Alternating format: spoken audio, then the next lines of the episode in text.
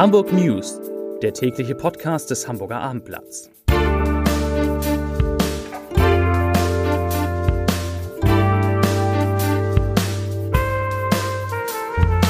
Moin, mein Name ist Lars Heider und heute geht es um den Dokumentarfilm über das Hamburger Abendblatt, die große Hamburg-Story, so heißt er, der am Sonnabend in die Kinos kommt. Weitere Themen, die Kühlbrandbrücke wird wieder gesperrt, XXX Lutz übernimmt Möbel Schulenburg und viele Hamburger Unternehmen überlegen, Personal abzubauen. Dazu gleich mehr. Zunächst aber wie immer die Top 3.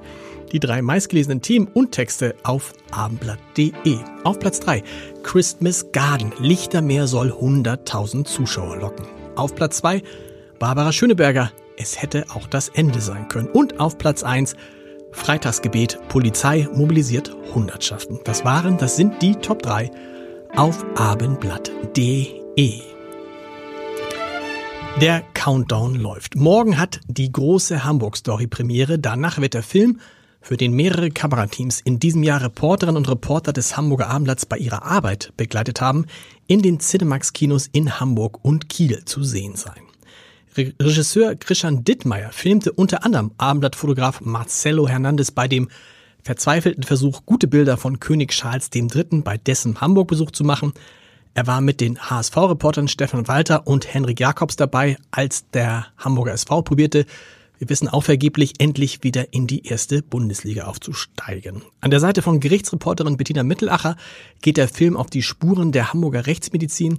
Die Kulturredakteure Maike Schiller, Joachim Mischke und Thilo Lange werden ins Thalia Theater, die Elbphilharmonie und auf die Reeperbahn begleitet. Herausgekommen sind dabei einmalige Einblicke in das Leben von Reporterinnen und Reportern, aber auch hinter die Kulissen Hamburgs. Etwa wenn Chefreporter Uli Gastorf sich exklusiv eine Wohnung in der Hafen City ansehen kann, die für 10 Millionen Euro verkauft werden soll, Chefkorrespondent Jens Meyer-Wellmann die zweite Bürgermeisterin Katharina Fegebank im Rathaus interviewt oder ich mich mit Olaf Scholz im Bundeskanzleramt treffe. Das müssen Sie natürlich gesehen haben. Mehr dazu am Sonnabend in der großen Jubiläumsausgabe des Hamburger Abendblatts zum 75. Geburtstag und in den Kinos Cinemax Kinos vom 14. bis zum 27. Oktober.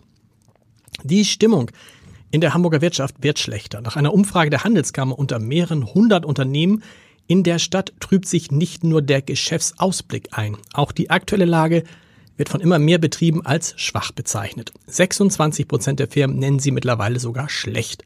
Für gut die Hälfte der Unternehmen, nämlich 51 Prozent, läuft das Geschäft noch befriedigend. Lediglich jeder fünfte Betrieb, 22,3 Prozent, spricht von einer guten Geschäftslage. Bittere Konsequenz, die Personal- und Investitionspläne werden wegen der schlechten Stimmung nach unten angepasst. Jedes fünfte Unternehmen plant laut Umfrage Stellen zu streichen. Knapp 30 Prozent wollen ihre Investitionen zurückfahren. Überdurchschnittlich unzufrieden mit ihrer aktuellen Geschäftslage sind laut Handelskammer Spedition, der Groß- und Außenhandel, die Medienwirtschaft sowie der Einzelhandel.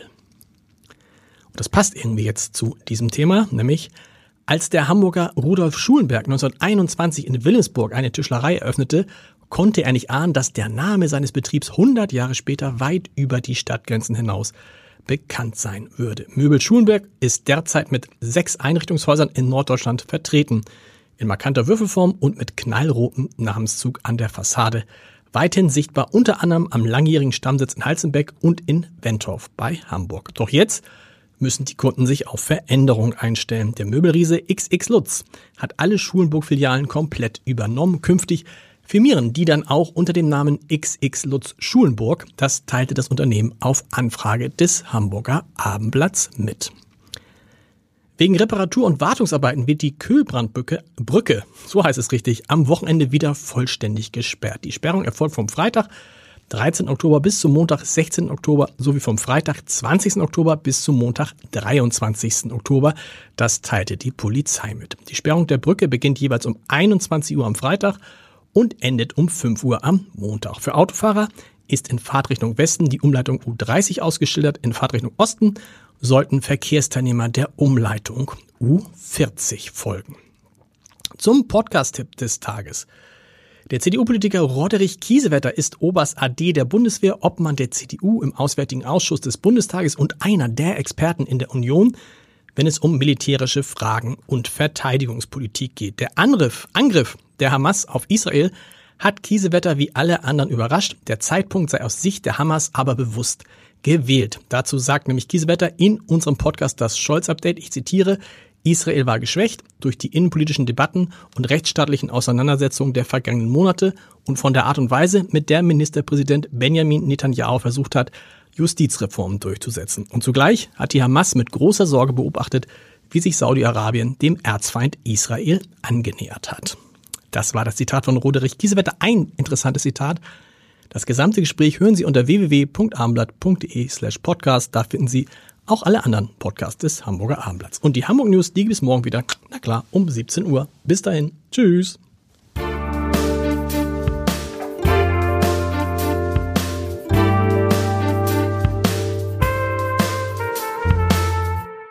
Weitere Podcasts vom Hamburger Abendblatt finden Sie auf abendblatt.de slash podcast.